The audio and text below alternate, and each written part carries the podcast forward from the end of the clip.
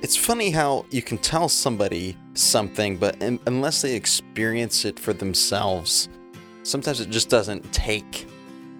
My oldest son just had his birthday uh, a few days ago. And one of the cool things that my mom does is she's starting to take our kids out for their birthday. So she gets some one on one time with them. And I think that's really cool that she does that. One of the things that we've known about Isaac is he is surprisingly opinionated about what he wears. he, he likes things a, a certain way. If it doesn't fit just right or the way he likes it, he gets upset. And I think we've said that from time to time.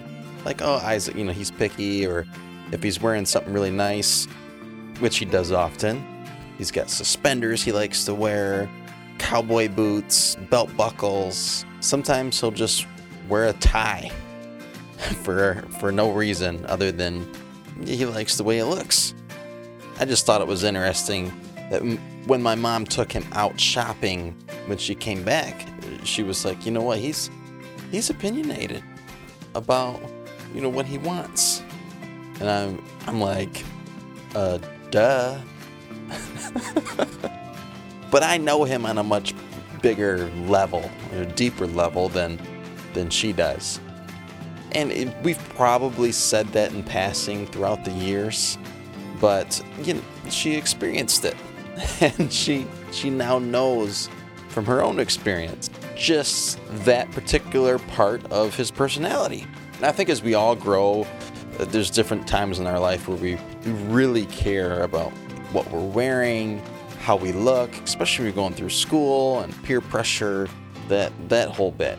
And then, well, I think most of us, not all of us, you, you kind of reach a point where it's like, well, I don't, I don't really care what anybody thinks uh, about the way I look. And I think it's through just becoming more mature how there's things that used to be super important to me that just aren't important to me at all, really, any longer.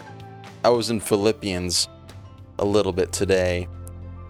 Chapter 3 of Philippians, verse 7 and following says, But whatever was to my profit, I now consider loss for the sake of Christ. What is more, I consider everything a loss compared to the surpassing greatness of knowing Christ Jesus my Lord, for whose sake I have lost all things. I consider them rubbish that I may gain Christ and be found in him, not having a, a righteousness of my own that comes from the law, but that which is through faith in Christ, the righteousness that comes from God and is by faith.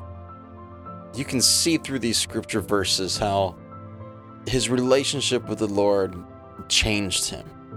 It changed his desires, it changed his wants, it changed what he considered to be important. You know, as I'm reading this, I'm sort of checking myself a little bit. You know, what are the things that I think are important?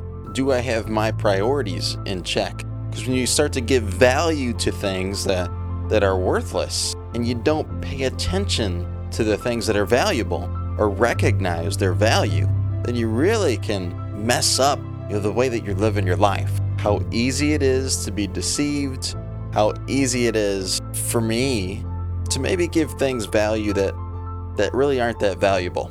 Just reminded again today of the most valuable thing that we have is our relationship with the Lord. So I hope as I continue throughout this year that that I live my life in a way that reflects that. For what it's worth, those are some of my thoughts as I read a couple chapters here in Philippians. I appreciate you listening in.